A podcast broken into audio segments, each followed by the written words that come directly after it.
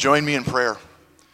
Father, we do thank you for your great love for us, that you gave us your precious Son who took our place. We deserve the wrath of God, but you, in your greatness, wisdom, love, and compassion, and because of your justice and holiness, you poured grace upon us, and we thank you. There is victory in your name for sure. This we pray in Jesus' name, amen. Take a good minute and greet those around you.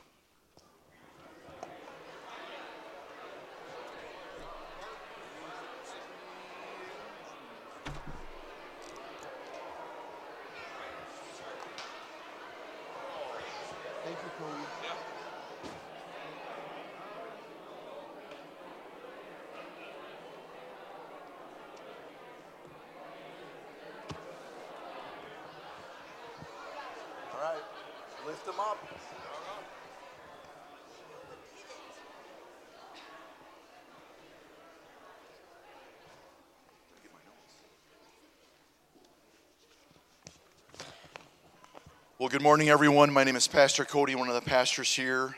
Just a few quick announcements. I don't know the dates, I just read in here.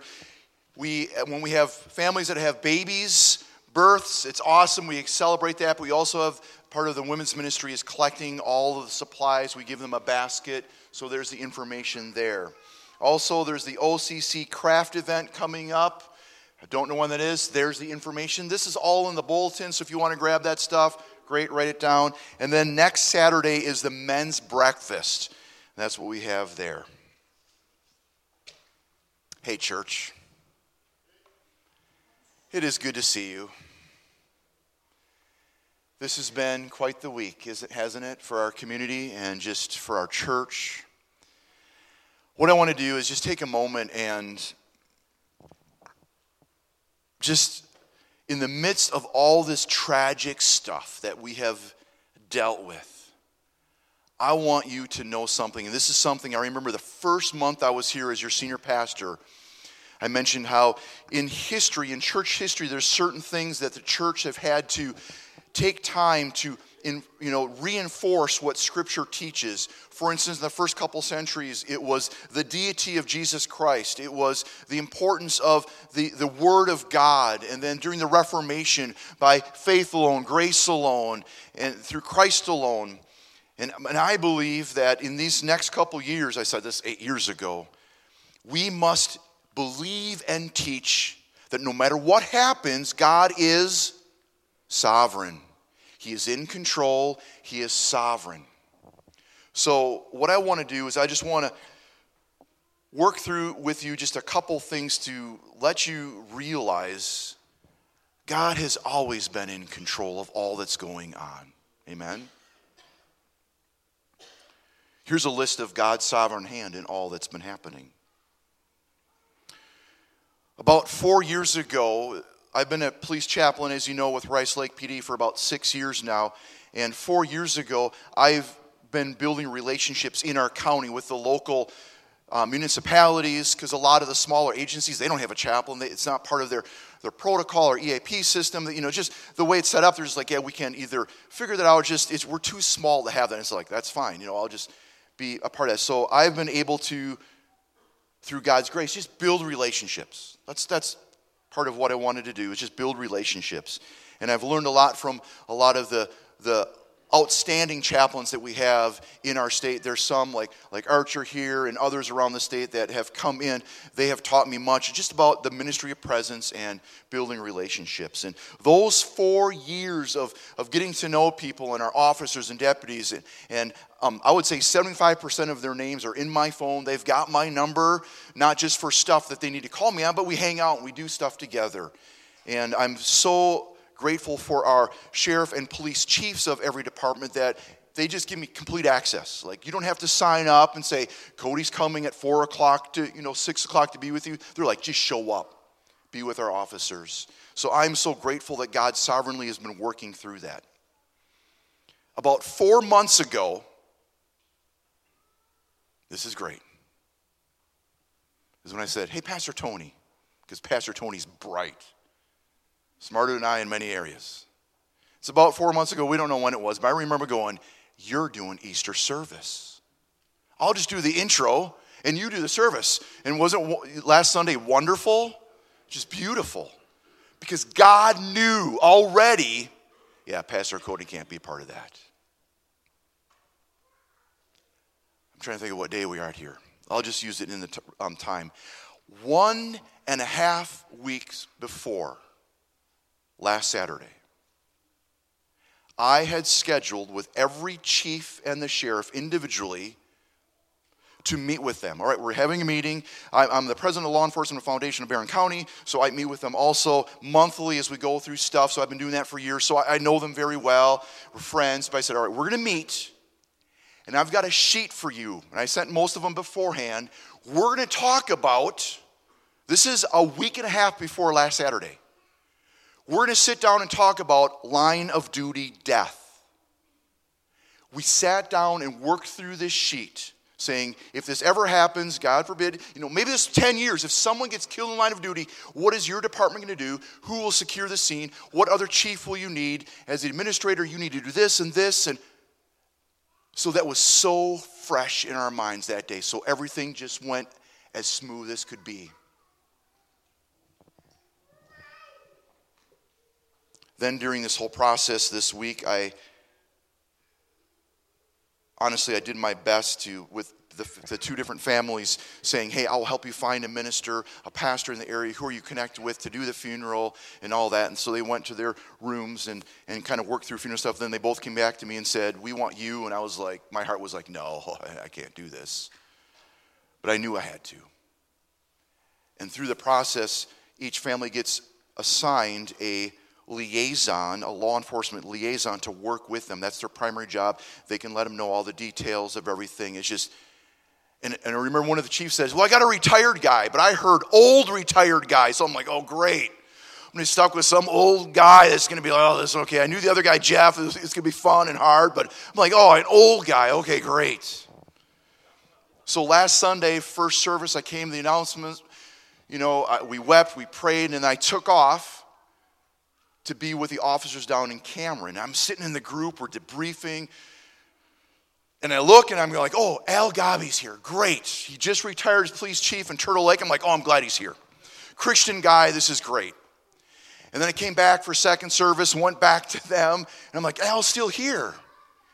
And then I realized he's the family liaison who I've known before. We've hugged each other. He's a Christian guy. And I'm like, that was a huge, one of the hugest blessings for me through this week.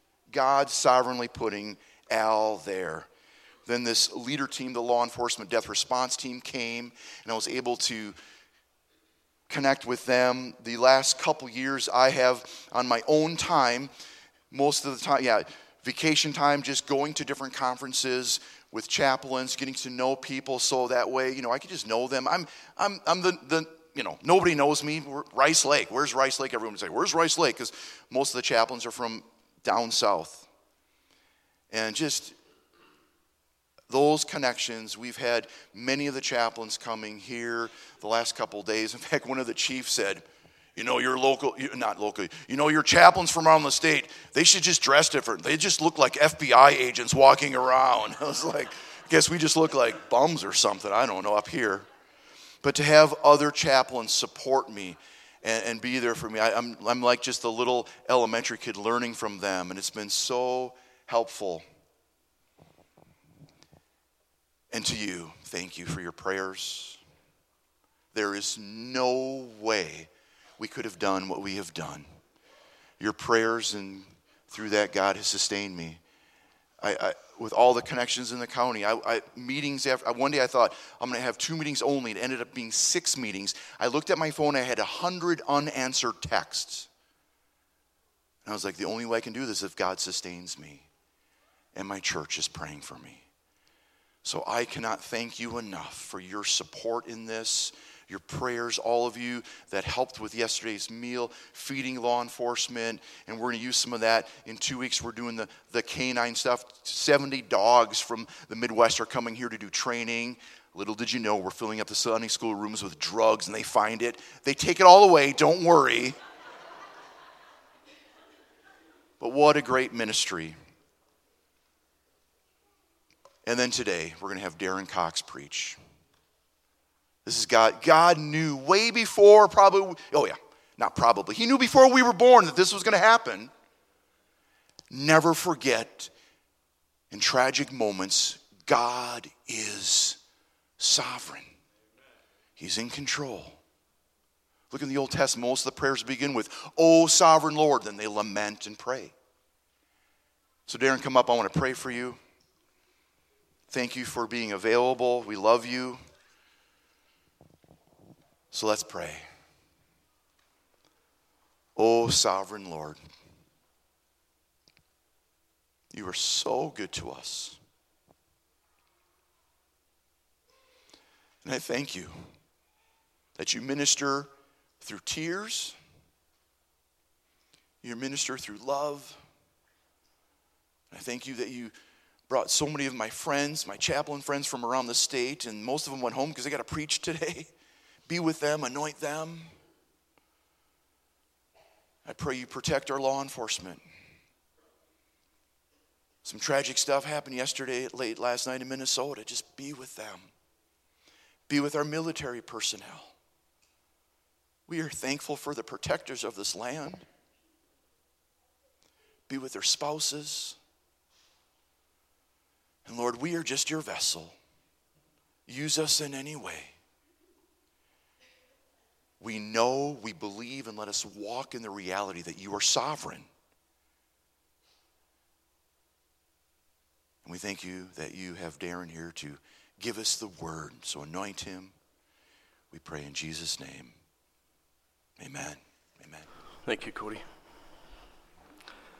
I was telling Cody this morning that one of the things I was struggling with is how to start this service because I didn't want to come across as tone deaf to the reality that our, our community is hurting, our church is hurting.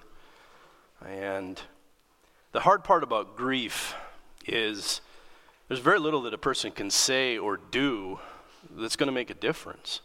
When you're working with people that are grieving, one of the best things you can do is just be present with them, just sit with them. Let your presence minister to them. So I was really tossing around in my mind of how I wanted to start because it's tough to make sense of, of, of tragedy, tough to make sense of death. And I came across a quote yesterday that said, The best way to understand pain and suffering is to view it through the beauty of Jesus and the cross. That quote is from Pastor Cody as he was leading the funeral services yesterday. And I'm here to tell you that Jesus Christ not only makes sense of death, he's defeated death. And that's what we're here to worship today. I was reading in 2 Samuel this morning that when King David was grieving the death of his newborn son, so he changed his clothes, he's got up, and he went into the house of the Lord to worship. And that's my hope and prayer for you that you would all find comfort in God's sovereignty and goodness as we worship Him this morning. Now, the first sermon that I ever gave was back in 2013 on this very stage. And time has never softened my affection for Maranatha Evangelical Free Church. And it, it's funny to me how life kind of comes full circle because as I look around, this place is just packed full of memories for me. I remember baptisms out at Silver Lake. Cubby Awards, Valentine's Day banquet where somehow I ended up offending people. I had awards that we were giving out for Valentine's Day banquet. And I had the, the Newlywed Award, which was for the couple that had been married the least amount of time. And then I had the Nearly Dead Award for the couple that had been married the longest amount of time. And my wife said to me, I cannot believe you actually said that and gave that award. So, um, yeah, so stuck my foot in my mouth a few times. But Valentine's banquets, Easter plays, Christmas plays, the stage is, is full of memories for me. One in particular is there was a riser that was set up over here, and the kids were singing, and my Cody, and I had to get permission from him because he's bigger than me now, but um, he was sitting on the front row, probably three years of age, and he got nervous, and his sister was behind him, so he pulled her dress over his head and sang the song with, with, with her dress covering him. And all three of my adult now children have grown in their faith in the Lord because of the faithful teaching of what you hear each and every week from the pulpit at Maranatha and with the pastoral staff here. So you'll have to forgive me if I wax a bit nostalgic this morning. But don't forgive me if I act excited because I get to preach the week after Easter. And you see, I myself was undone by the mercies of Jesus 30 years ago last week. And as the song goes, there's a river of gladness that pours from Emmanuel's veins. This sinner was plunged beneath the flood, and I got saved. Since then, I walk in forgiveness. All of my guilt was erased. The chains of the past are broken at last. I got saved. Oh, I got saved. I'm undone by the mercies of Jesus. I'm undone by the goodness of the Lord. He got a hold of my life and changed me. I got Jesus. How could I want more? And for me, preaching the week after Easter is what I call a softball toss. It's a hang and curve, it's an eephus pitch for any of you soft baseball fans out there. But this is one of those sermons that very easily could preach itself because I can focus on three simple words He is risen. And I might add that there's never been three more important words spoken in all of human history. And Tony and Michelle and their family last week laid out for us the physical, bodily proof of the resurrection of Jesus Christ. They shared some, th- some things from ancient literature and antiquities, and they also talked about how the lives of James and Paul were dramatically changed. They went from skeptics and persecutors to those who were willing to die for the gospel of Jesus Christ. Now, if I wanted to at this moment, I could grab a microphone and I could just stop the service and we could go up and down the aisles and talk about how Jesus Christ got a hold of your life and changed you from the inside out. How many of you are different because of Jesus Christ? Yeah, me too. How many of you have been so gripped by the gospel that you left your old way of life and never, ever looked back? Amen. That's the power of the gospel. And that's what we celebrate on Easter. That's what we celebrate as followers of Jesus each and every day.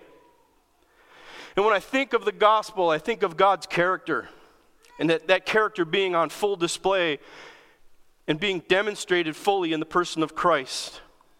Now, God made man to worship him and enjoy his company forever.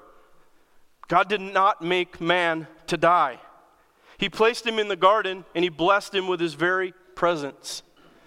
And sometimes I like to imagine of what it'd be like to walk in the garden, walk in the woods next to God Almighty. Be able to have a conversation with him face to face. But he told the man, Be fruitful and multiply, exercise dominion over the earth and make it your own. But he gave him one command. And to this one command, the man spit in God's face and said, Not your will be done, my will be done. And he openly rebelled against God Almighty. And as a result of that, sin entered the world. And you and I have been guilty ever since. Now, God would have been justified to punish and condemn at that point, but this is where he chose to put his full character on display. The Lord saw it and it displeased him that there was no justice. He saw that there was no man, no man and wondered there was no one to intercede. Then his own arm brought salvation and his righteousness upheld him. You see, God's own arm brought us Jesus and on the sinless, spotless one, he who knew no sin became sin on our behalf. And God laid on him the iniquities of the world and judgment and the condemnation that was due me, that was due you, because my sins put him there. Your sins put him there. But death could not hold him, and the grave could not keep him. And when Jesus was raised from the tomb and walked out, he came out with an invitation for you and I. It's an invitation of freedom for all who believe. Freedom from sin, freedom from the curse of sin, freedom from the fear of death, and freedom for a new way of life. That is the gospel message, and that's what we celebrate each and every Sunday, each and every day as followers of Jesus. And to that I say, Amen and Amen. And today we're going to look at the reality of the resurrection on a personal level. Because, quite frankly, Jesus' resurrection is transformational. Now, when I was a kid, my dad would bring home stacks of outdoor life magazines from work. There had to have been somebody that, you know, was accumulating the magazines over the years, and he would bring them home. And my dad wasn't real big into hunting and fishing, but he knew I was. So I taught myself a lot through just outdoor life magazines. And one section in that magazine was called It Happened to Me. Some of you are probably familiar with that section because they were stories about close encounters with sharks and bears and snakes and alligators and falling through thin ice. And these stories always just captivated my young mind. They grabbed my attention and captivated me. And Jesus Christ is the only fi- figure in the history of mankind who grabs our attention, who captivates us with an offer of redemption, and then he transforms us. He transforms us. No one else can lay the claim that their life, death, and resurrection breaks the power of sin. Jesus can, and he does. And we read this in Romans 6, which is going to be our text for this morning. But I want to give you a little background of why I chose this particular text. In 1996, I left Minnesota for Moody Bible Institute, and I didn't have any plan on going into ministry per se. I just wanted somebody to teach me more about the Bible. I had a hunger and a thirst to learn and understand. And one of the first classes that I took, they had us memorizing large portions of Scripture. Heather and I would walk through downtown Chicago with note cards memorizing Scripture, and a lot of what they had us memorize was the book of Romans. So we mem- memorized Romans 5, Romans 6, Romans 8. And I got introduced to what it means to be justified, what it means to be dead to sin and, alive to Christ. And I saw this invitation as so much deeper than just, you know, fire insurance where I get saved and go to he- get to go to heaven. There was an offer of so much more. Because Romans was and is a written invitation to live out the reality of the resurrection. And I must admit, teaching on Romans is intimidating. It is a book that can sometimes feel like you're, you're taking a drink out of a fire hose. And I read that Pastor John Piper from uh, the Twin Cities area, when he preached through the book of Romans, it took him eight years. 225 messages. I was joking with Pastor Cody. I said it kind of puts the one year you spent in Ephesians to shame. Eight years and 225 sermons to preach through the book of Romans. And that ought to give you how much, an idea of how much meat is in the book. So, our text for this morning is Romans chapter 6, verses 1 through 7. But before we turn there, I want to summarize some things from the early chapters of Romans. Because the Apostle Paul is laying out our human condition that we are a people under wrath and we are without excuse. For all have sinned and fall short of the glory of God. There is none righteous. There is no one who understands, no one who seeks after God. And just as sin came into the world through one man and death through sin, so death spread to all because all have sinned. But the free gift following many trespasses brings justification. Now, justification is a legal term. And Theologian James Montgomery Boice says this about it. This is the definition. He says it's a forensic term that's borrowed from the law courts that means to declare righteous or innocent. Justification means to declare righteous or innocent. Now, the opposite would mean to condemn or to pronounce guilty. And justification occurs because God's wrath is satisfied in Christ and validated through the resurrection. And justification means that when God looks at me, he no longer sees my sin, he sees his son. That's justification. Now, justification addresses our status before God. But there's another word that I'm going to use here that I'll define a little bit later called sanctification because that addresses our state. Justification is our status before God, sanctification is our state as we live in a fallen world, in a sinful world. And I read one commentary on Romans 6 that says justification is the triumph over the power of sin, but it does not eliminate the presence of sin in my life. Now, you and I will never reach a sinless state until one of two things happen. One, we die. To be absent from the body is to be present with the Lord. The second one, and I'm really rooting for this in our day and age, is the rapture, because that sounds really cool right about now. I'm ready to go. But until then, we're going to struggle with sin. In Galatians 2:20, which is a verse I'm sure many of you have memorized, says, "For I am crucified with Christ, and I no longer live, but Christ lives in me. The life I live, I live where? In the body, in the flesh. And as long as that's the case, sin will be present. But how much power that sin has over me, to me, is based upon my understanding of the reality of the resurrection. So let's read Romans 6, 1 through 7. What shall we say then? Should we go on sinning so that grace may increase? By no means. We are those who have died to sin. How can we live in it any longer?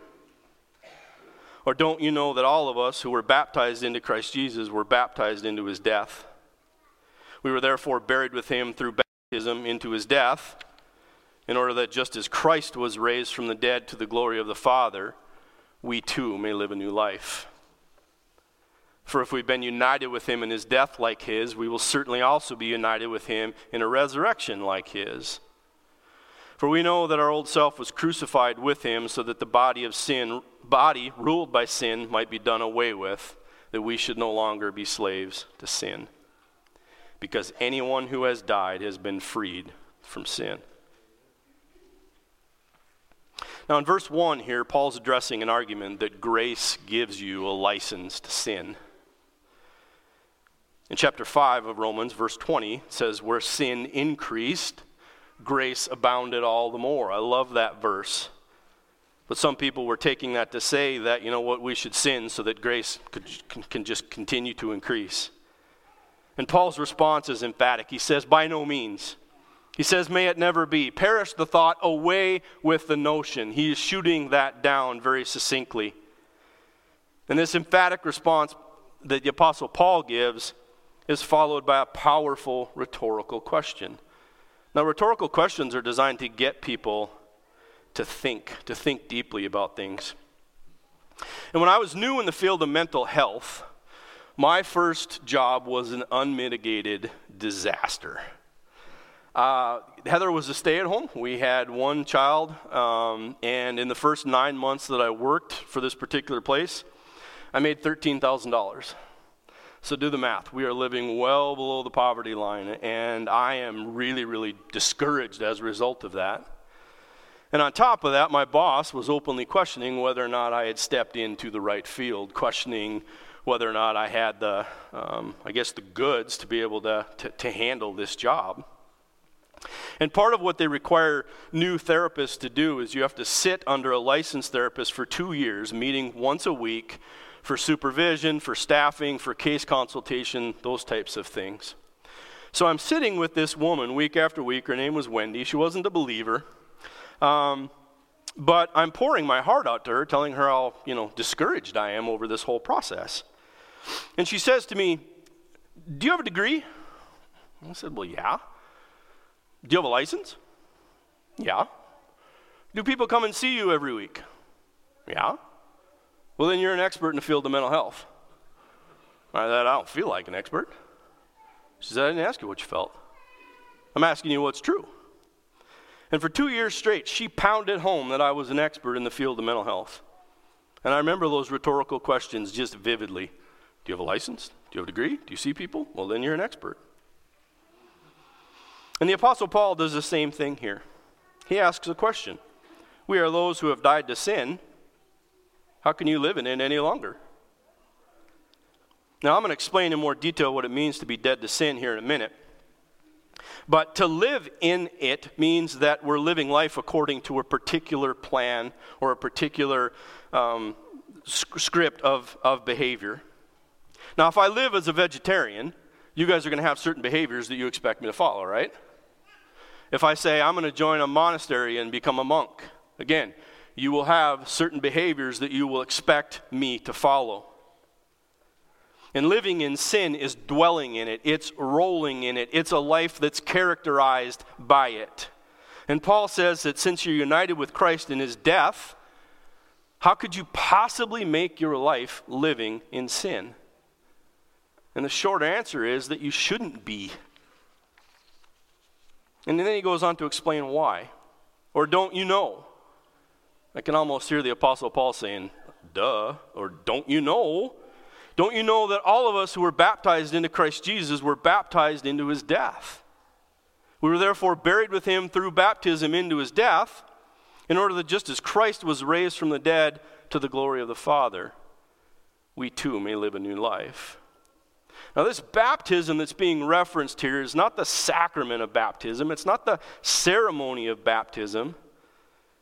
It's the identification with Christ, it's the unity with Jesus Christ.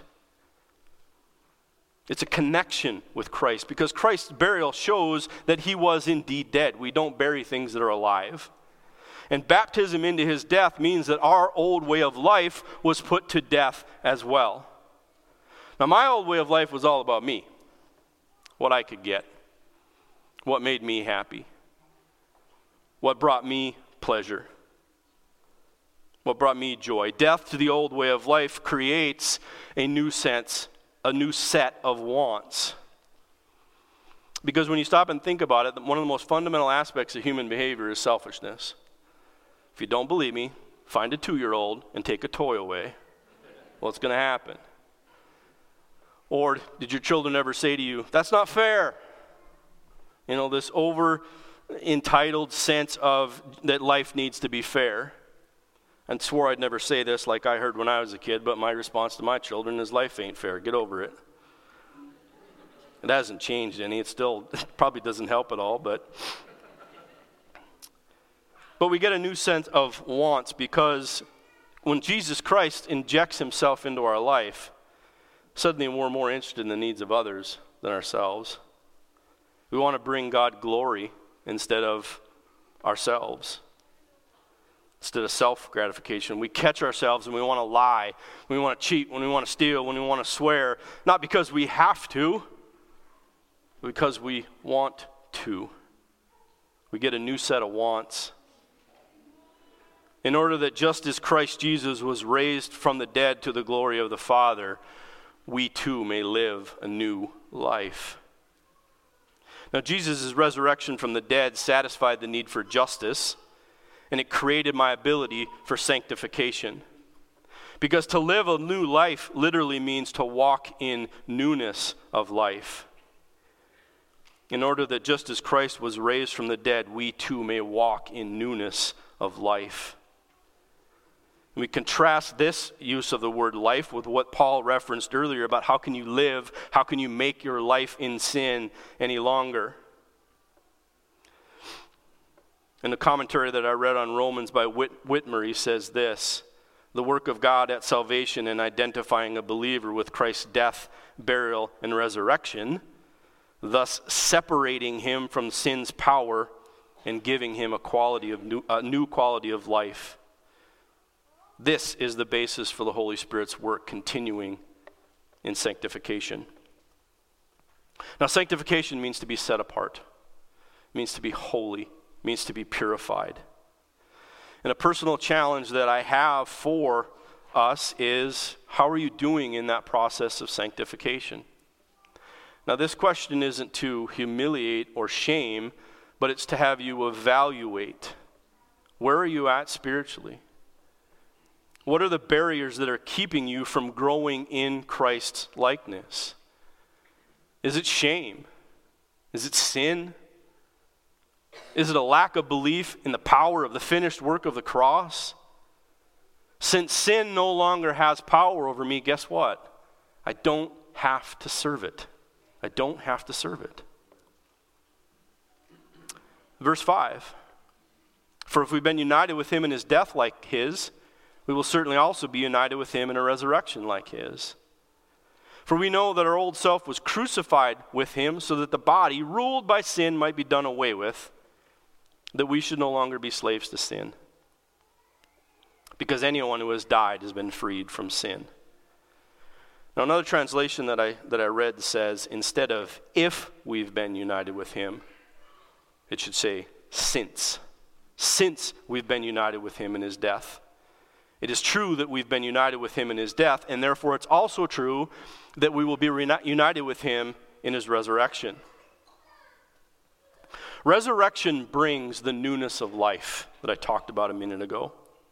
And as a result of this death and resurrection, the old man, the old sin nature was rendered powerless. Sin no longer has claim, it no longer has hold of me. Now, this reference to slavery that Paul makes would be very culturally appropriate at that time because many people were indentured and in, and, and in slavery. And a slave is identified by its master. Interestingly enough, the definition of Lord is master.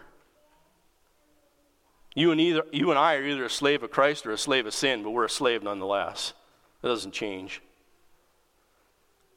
And being identified with Christ means I have a new disposition. And because I've been resurrected with Christ, I've been freed from the power and the slavery of sin. And what stood out for me in these verses is the past tense nature of them crucified, past tense, died, past tense, set free, past tense, that have been set free is past tense and ongoing. Now, when I first got married, it took me a while for the reality of marriage to set in. This idea of sharing the remote control was really foreign to me. I, I never have understood um, dressers because I can have one basket of dirty and one basket of clean. So what do I need to what do I need to put them away for? When one's empty, it's or one's full, it's time to do the laundry again. So marriage for me exposed, you know, my my selfishness. Um, and it's like you wake up one day and it's, no, this I have to share life with somebody. I have to learn what it means to be one instead of just taking care of me. And the reality of the resurrection and what it means in your life will take a lifetime to be able to fully comprehend, and even then, we've just scratched the surface of it. But the basic truths are that you're dead to sin and alive to Christ. Through his death, burial, and resurrection, you too may live in newness of life.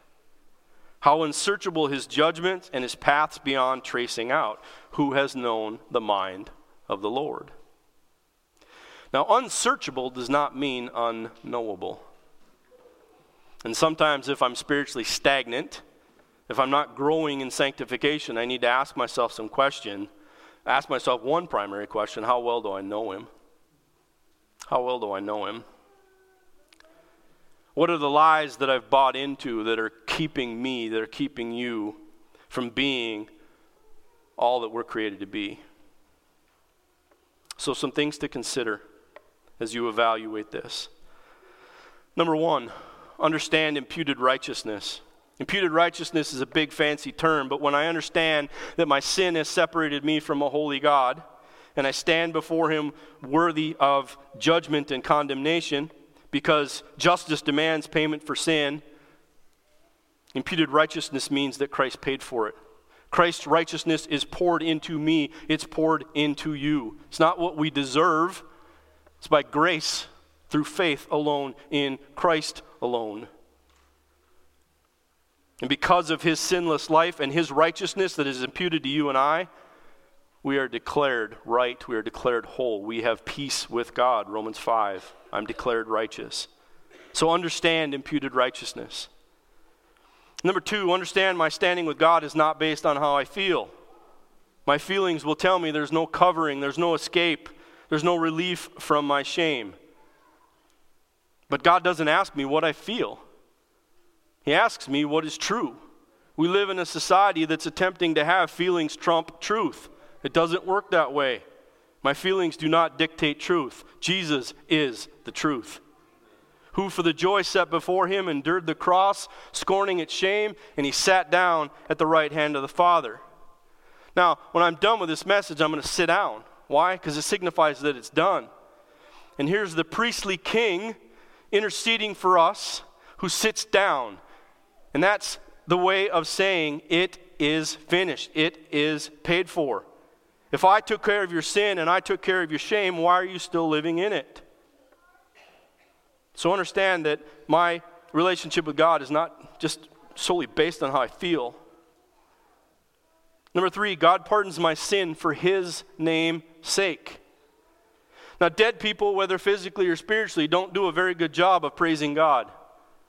King David says this in the Psalms.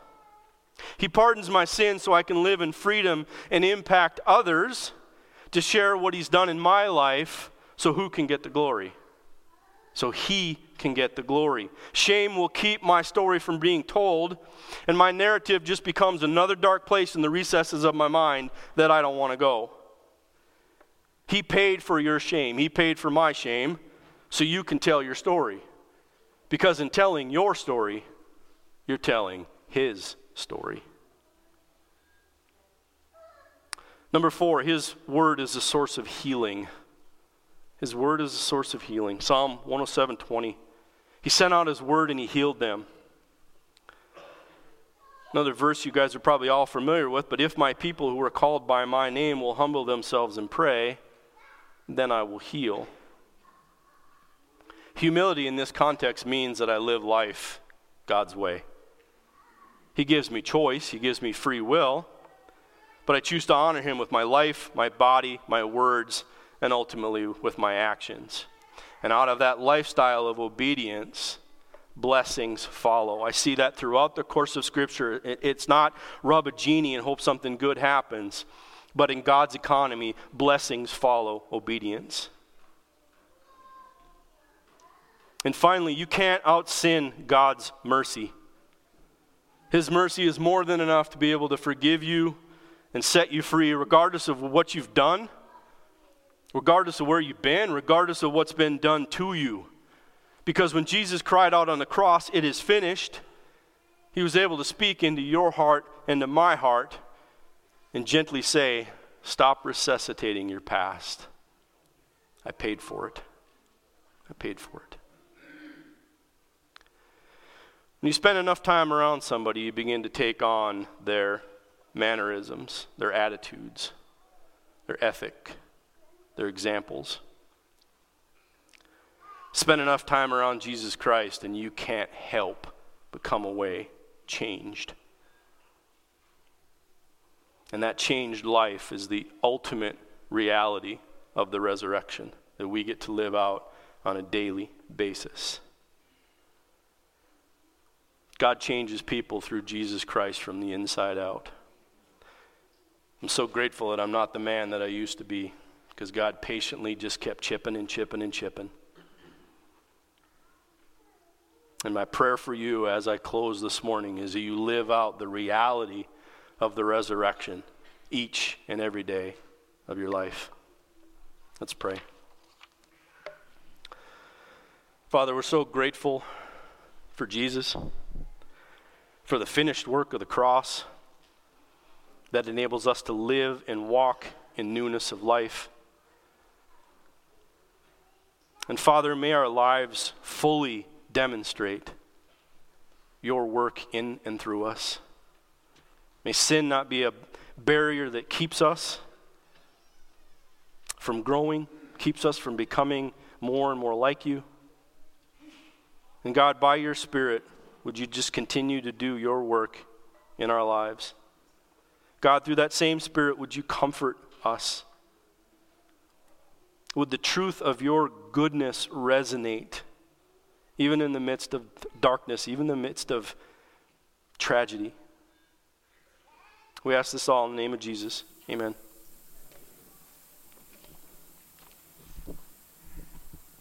This last song that we're going to sing, uh, Darren did go through with some of the words in his message. Titled I Got Saved. It may be new to some of you guys. Uh, we're going to go ahead and sing a couple verses in the chorus. If you guys just want to meditate on it and think about the words, that's fine. If you know the song and you feel led by the Spirit, sing along too, that's fine. So, we're going to sing it and yeah, we'll see how it goes. Please stand as you're able and join us.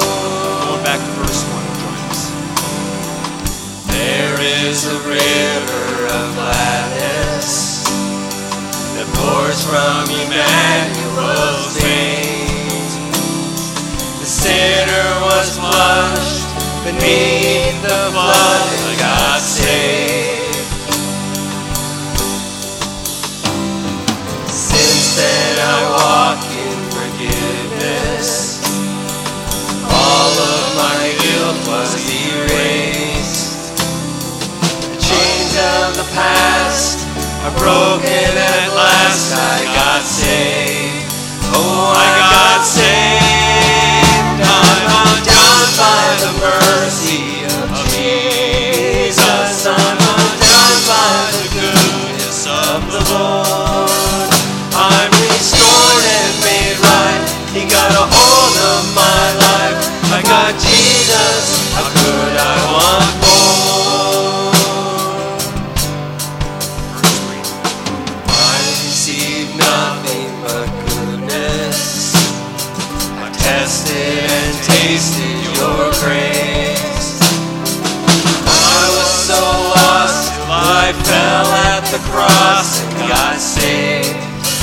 I got saved. I'm undone by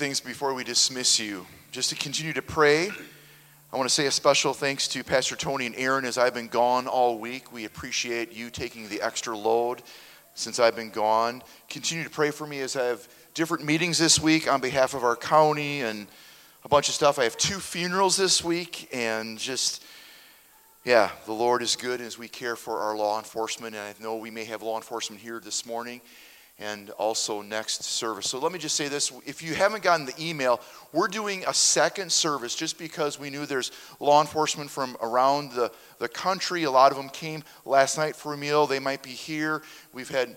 Uh, I've had texts that people will be coming from the area here, so we will have just our second service at 10:45. So you have the option to go back to your normal adult discipleship groups, and you can do that. Or if you want to, because it may some of you may didn't know made did not know that we were going to have a second service. If you want to come here, if we only have like 20 people, or if you want to join and be for the second service, so they don't feel like, wow, no, uh, these, we're just the visitors, there's no one here. So maybe you want to be here for that service. That might be helpful. You can kind of watch if there's new people here. That'd be awesome. So this is only for this week. We will continue back to our unique situation where we're doing our combined service together for a season uh, starting next week. So we'll have our normal kind of season thing that we're doing right now for 9 o'clock next week, and then adult discipleship groups. Awesome.